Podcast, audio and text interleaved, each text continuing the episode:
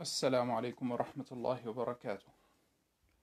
إن الحمد لله نحمده ونستعينه ونستغفره ونعوذ بالله من شرور أنفسنا ومن سيئات أعمالنا.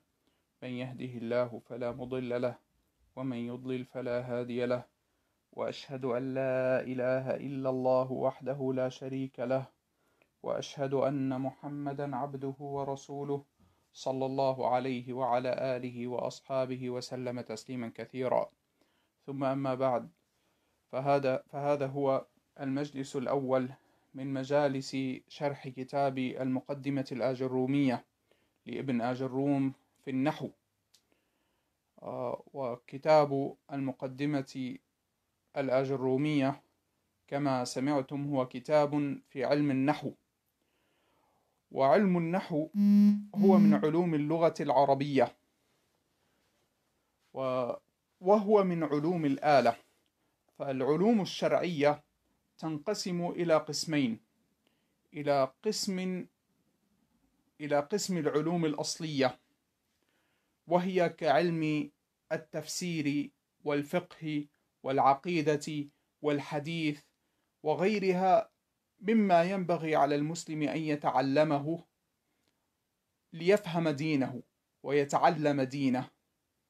وهذه العلوم أي العلوم الأصلية منها فروض أعيان ومنها فروض كفاية. ففروض الأعيان هو ما يجب على كل مسلم معرفته ولا يجوز له الجهل به. فلا يجوز لا يجوز ولا ينبغي لمسلم مثلا أن يجهل أن الصلاة والزكاة والنحر أي الذبح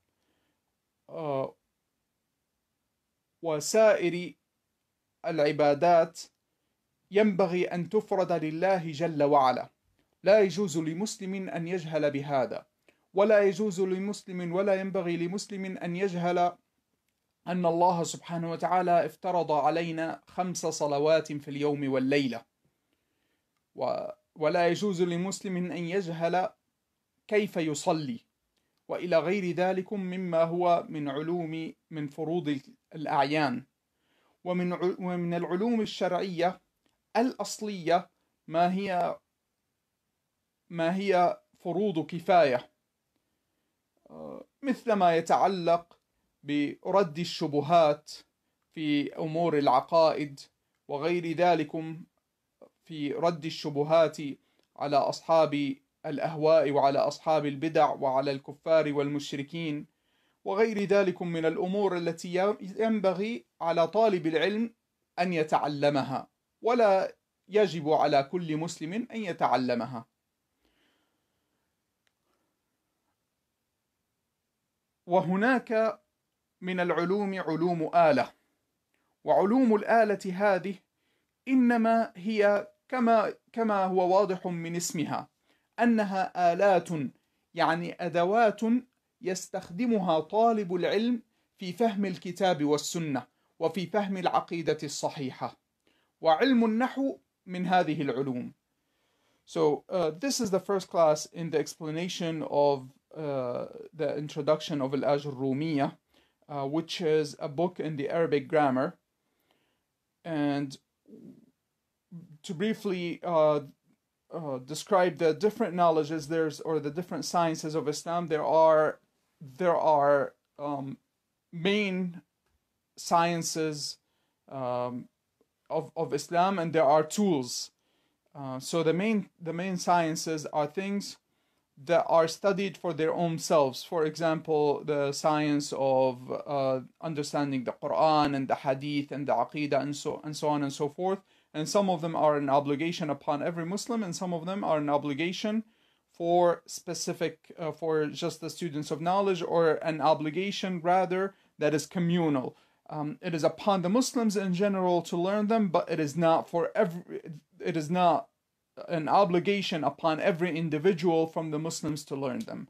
And there are sciences that are considered tools by which one un- comes to understand the uh, those main sciences that we aim to understand. And from those tools are the from those tools is the science of the Arabic grammar فهذا كتاب في النحو وكما سمعتم يعني ستكون في هذا الدرس بإذن الله تعالى ترجمة يسيرة. وإلا فدراسة النحو لا شك أنها في الأصل لمن يفهم اللغة العربية. ولكن سنجعل ترجمة يسيرة بإذن الله تعالى. ومن لا يفهم اللغة العربية على الإطلاق ربما لا يستفيد من هذا العلم بالطريقة المطلوبة ولكن تكون الترجمة يسيرة فقط لمن يفهم أكثر الكلام وربما يخفى عليه معاني بعض الأشياء. Uh, so in general, this class will be, because it's an Arabic grammar class, it will be mostly for those who understand Arabic, uh, but there will be some brief translation, inshallah, for those who mostly understand, but there are some things that they, perhaps they don't understand fully. نعم. على كل حال, النحو هو من العلوم الجليلة. وله ثمار عظيمة. Uh, it is an important knowledge, important science. Uh, وله ثمرتان عظيمتان لدراسة النحو ترجى منها من هذه الدراسة ثمرتان عظيمتان. الأولى فهم الكتاب والسنة فهما صحيحا بل وفهم كلام أهل العلم أيضا. From the fruits is to understand the book and the, the Quran and the Sunnah and the words of the people of knowledge. وذلكم أي أن فهم القرآن والسنة يحتاج صاحبه أي من أراد أن يقرأ القرآن وأن يفهم القرآن وأن يفهم كلام النبي صلى الله عليه وسلم يحتاج لأن يفهم معاني اللغة العر... معاني اللغة العربية فمثلا إذا إذا قرأنا عفوا قول الله جل وعلا إياك نعبد وإياك نستعين. فنعرف أن إياك مفعول به ونعبد ونعبد فعل وفاعل والفاعل هو الضمير. والآن لا نريد أن ندخل في تفاصيل هذه الأشياء ولكن فقط من باب المثال. فعرفنا أن المفعول به تقدم على الفعل. ونعرف من قواعد اللغة وهذا يدرس أكثر من كونه يعني أقصد القاعدة التي ستأتي أما كونه مفعولا به فهذا ندرسه في النحو. ومن القواعد ومن قواعد اللغة ولا سيما يدرس هذا في البلاغة أن تقديم ما حقه التأخير يفيد الحصر. فإذا درسنا هذين العلمين وهذين الفنين فن النحو وكذلكم البلاغة اتضح لنا في هذه الآية أن المقصود منها يا الله نعبد إياك نعبدك ولا نعبد أحدا معك ولا نعبد معك ودونك شيء.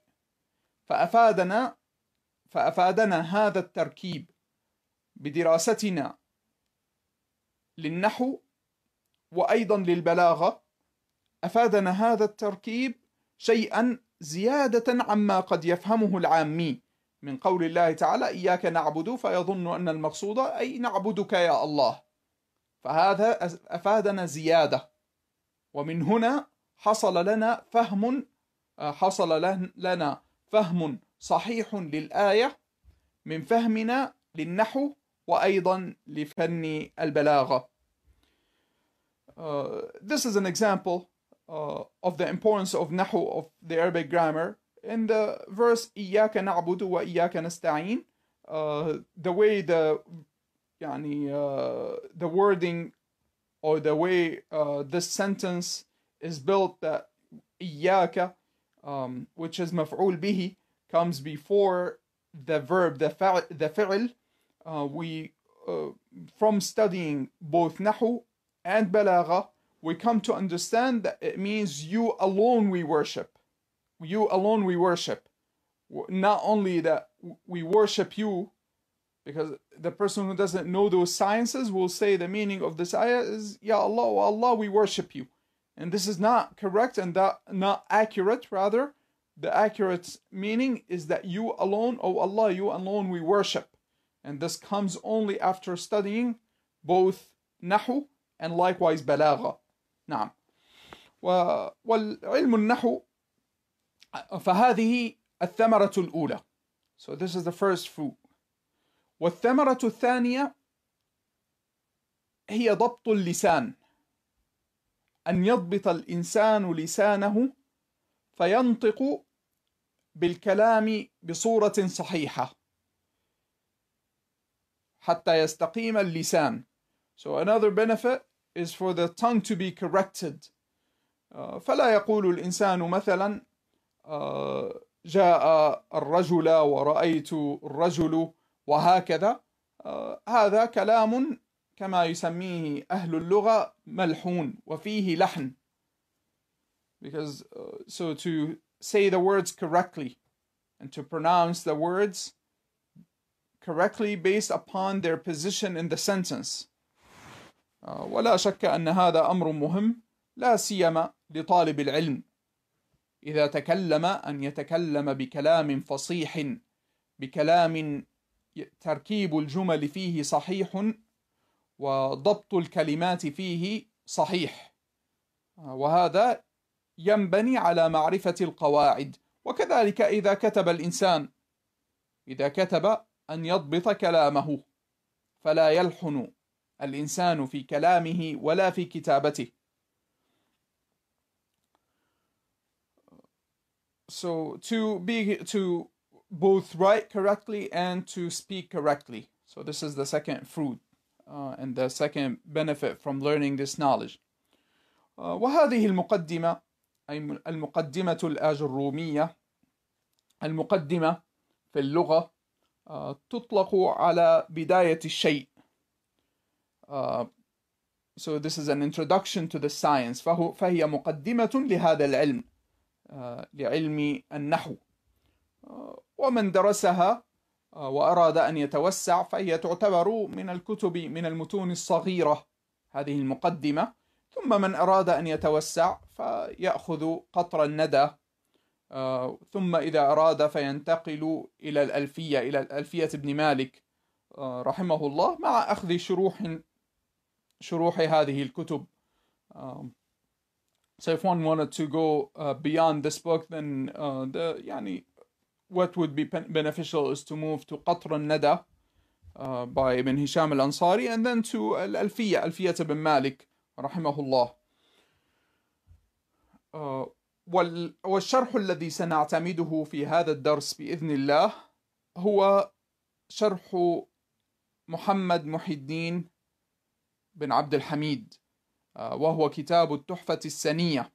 We'll take we'll use the book التحفة السنية which is an explanation of المقدمة الأجرومية. نعم الأجرومية أما الأجرومية فهي نسبة إلى صاحب ومؤلف هذه الرسالة. ابن أجروم وقيل أنه هو من علماء المغرب. ابن أجروم من علماء المغرب العربي. رحمه الله. وقيل أن اسمه في لغة البربر تعني الفقير الصوفي. وابن أجروم رحمه الله في مقدمته هذا هذه وهو لا يعرف له ترجمة طويلة بحيث يعني يعرف يعني شيء كثير عن حياته ومصنفاته وغير ذلك. فلا يعرف له إلا هذه المقدمة والله أعلم كما ذكر هذا بعض أهل العلم.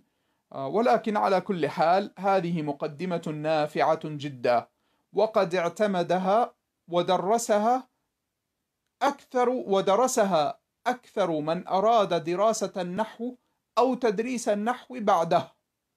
فبعد أن ألف هذه الرسالة صار من أراد أن يدرس النحو يكاد يكون أنه لا بد له من دراسة هذه الرسالة في البداية. ومن أراد أن يدرس النحو كذلك فإنه يبدأ بتدريس هذه الرسالة.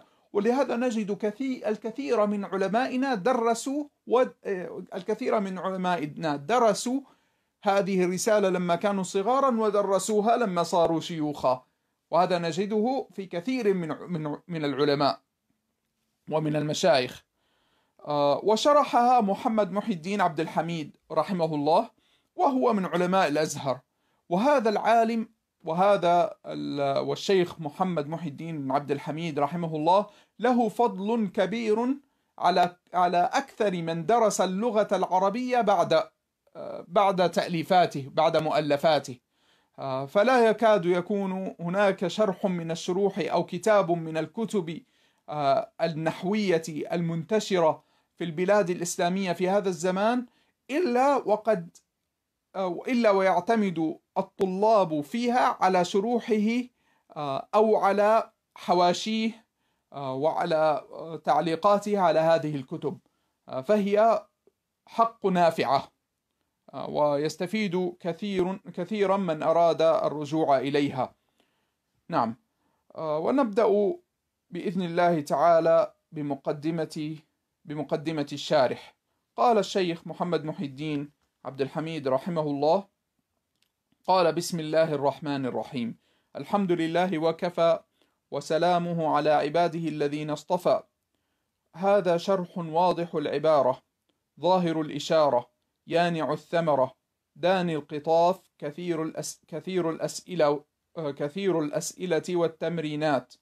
قصدت به الزلفى إلى الله تعالى بتيسير فهم المقدمة الآجرومية على صغار الطلبة لأنها الباب إلى تفهم اللغة العربية التي إلى عفوا إلى تفهم العربية التي هي لغة سيدنا ومولانا رسول الله صلى الله عليه وسلم وعلى آله وصحبه وسلم ولغة الكتاب العزيز. أرجو أن نستحق بها رضا الله عز وجل فهو خير ما أسعى إليه. ربنا عليك توكلنا وإليك نبنا وإليك المصير. ربنا اغفر لي ولوالدي وللمؤمنين والمؤمنات يوم يوم يقوم الحساب. كتبه المعتز بالله تعالى وحده محمد محي الدين عبد الحميد.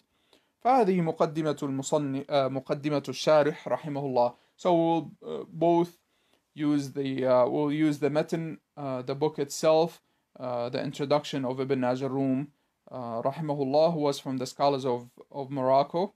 Um, and we will also benefit from the explanation by Muhammad bin Abdul Hamid uh, bin Muhyiddin uh, Muhammad Muhyiddin bin Abdul Hamid rahimahullah who was from the scholars of, of Al-Azhar um, and who has explained most of the common books of of Nahu of Arabic grammar and he uh, his writings are very beneficial when it comes to the topic of uh, Arabic grammar.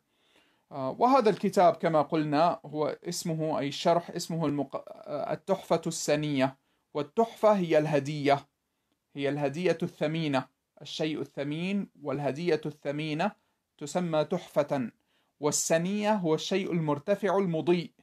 فكأنه يقول أن هذا الكتاب هو كتاب أو هذا الشرح هو شرح مرتفع مضيء وهو هدية ثمينة يعطيها لطالب العلم على هذه المقدمة. نعم. قال بدأ الشارح رحمه الله بمقدمات. قال المقدمات تعريف النحو موضوعه ثمرته نسبته واضعه وحكم الشارع فيه. So he, the, the explainer of the book Muhyiddin uh, Muhammad Muhyiddin uh, bin Abdul Hamid rahimahullah. He started by mentioning uh, some of the definitions. قال التعريف كلمة نحو تطلق في اللغة العربية على عدة معان. وطبعا نحن سنختصر بارك الله فيكم سنختصر الشرح. يعني لن نقرأ الشرح قراءة وإنما سنختصره اختصارا بإذن الله. يعني سيكون التركيز على المتن وسيكون الشرح لنا مجرد يعني للرجوع إليه ولإختصاره ولن نقرأه كاملا بإذن الله تعالى. فذكر تعريف كلمة النحو وقال أنها إما الجهة تقول ذهبت نحو فلان ومنها التشابه يعني تقول محمد نحو علي يعني محمد يشبه ومحمد مثل علي. so the word nahu uh, which we're translating as Arabic grammar the word nahu in Arabic it means similarity similarity and so you say Muhammad nahu Ali which means Muhammad is similar and is like Ali. Uh, و وفي وسبب تسمية هذا العلم بالنحو سبب تسميته بهذا الاسم قال أهل العلم لأن من تعلمه تكلم بنحو كلام العرب أو نحى نحو العرب في الكلام فتكلم بكلام سليم ككلام العرب uh, so uh, the reason why they call this science with this name nahu uh, it is because the person who learns it will speak and will talk in a way that is like the speech of the Arab. Like the speech of the Arab. Uh, meaning that he will speak proper Arabic. نعم uh, وفي الاصطلاح طبعا دائما يأتي معنا نقول التعريف باللغة وبالاصطلاح ذلك أن التعريف باللغة أي المعنى اللغوي للكلمة. يعني ماذا تعني هذه الكلمة في لغة العرب؟ فقلنا أن كلمة نحو في اللغة العربية تعني المشابهة والمماثلة. أما إذا قلنا في الاصطلاح أي على ماذا اصطلح العلماء؟ واصطلحوا أي اتفقوا. يعني منه كلمة الصلح وهو الاتفاق. إذا تصالح اثنان أي اتفقا على شيء. فيقصد به ماذا اتفق علماء اللغة على ماذا اتفق علماء اللغة بتعريف على تعريف هذا العلم. يعني يقول هذا سمى سموا هذا العلم بالنحو. فماذا يقصدون؟ وعلى ماذا اتفقوا بهذا التعريف؟ فهذا هذا معنى كلمة الاصطلاح. ودائما ما تأتي معنا نقول المعنى اللغوي والمعنى في الاصطلاح. آه، الاصطلاح أي في اتفاق علماء هذا العلم. آه، قالوا هو العلم بالقواعد التي يعرف بها أحكام أواخر الكلمات العربية في حال تركيبها من الإعراب والبناء وما يتبع ذلك. So it is uh, the science by which one knows how the ending of the words are, how the endings of the word are based upon the position of the word in the sentence. يعني نضرب مثالا لهذا بارك الله فيكم نقول محمد محمد هذا اسم so Muhammad is a name. It's a noun and it is a name. Uh, نقول هل هو محمد محمدا محمد كيف ننطق به؟ هذا يعتمد على موضعه في الجملة. فإذا قلنا جاء محمد ورأيت محمدا وقلت لمحمد هكذا اختلفت أواخر الكلمات. فهذا العلم يعرف به أحكام أواخر الكلمات العربية في حال تركيبها يعني لما ركبنا الكلمات في جملة. أما إذا كانت كل كلمة لوحدها فهذا لا يدرس في علم النحو. يعني هذا له فن آخر وهو فن الصرف. به تعرف أصول الكلمات وكيف تركبت الكلمات.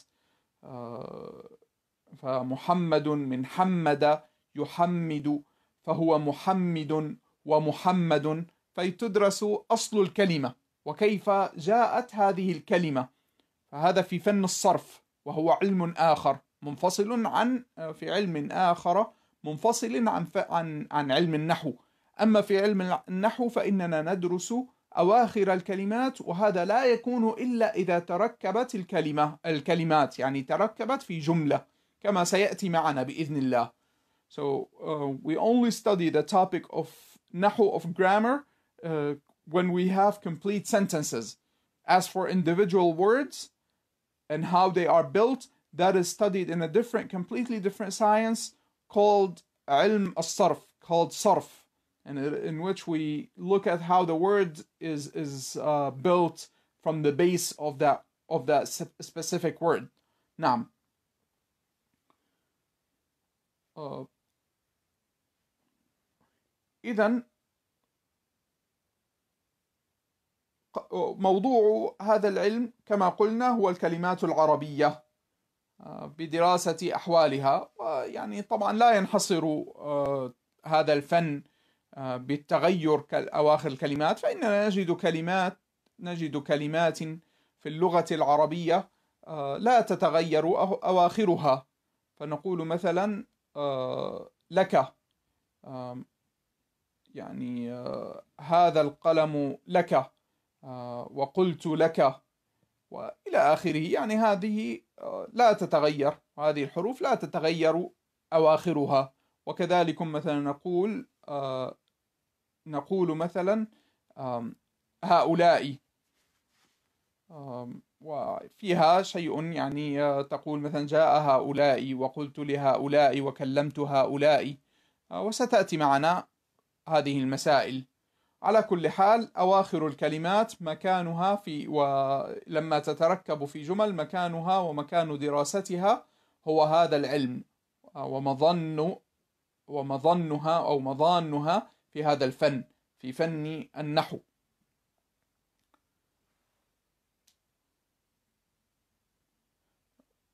و واضعه واضع هذا هذا الفن على ما ذكره محمد محي الدين عبد الحميد رحمه الله قال هو المشهور هو أبو الأسود الدؤلي بأمر من أمير المؤمنين علي بن أبي طالب رضي الله تعالى عنهما. وفي الحقيقة أن هذا يحتاج لمزيد بحث لأنه يعني بحث بعض أهل العلم عن سند لهذا القول فلم يجد له سندا. لم يجد له سندا صحيحا يستند إليه أو دليلا يستدل به على أنه هو من وضعه. وكما قلنا هو من فروض الكفاية. وبإذن الله نبدأ بمقدمة ابن آج الروم رحمه الله في الدرس القادم بإذن الله جل وعلا. أسأل الله سبحانه وتعالى بأسمائه الحسنى وصفاته العلى أن يوفقنا جميعا إلى تعلم هذا العلم وإلى تصحيح ألسنتنا وأن يتقبل منا وأن يجعل أقوالنا وأعمالنا خالصة لوجهه الكريم. وصلى الله وسلم وبارك على نبينا محمد وعلى آله وأصحابه أجمعين.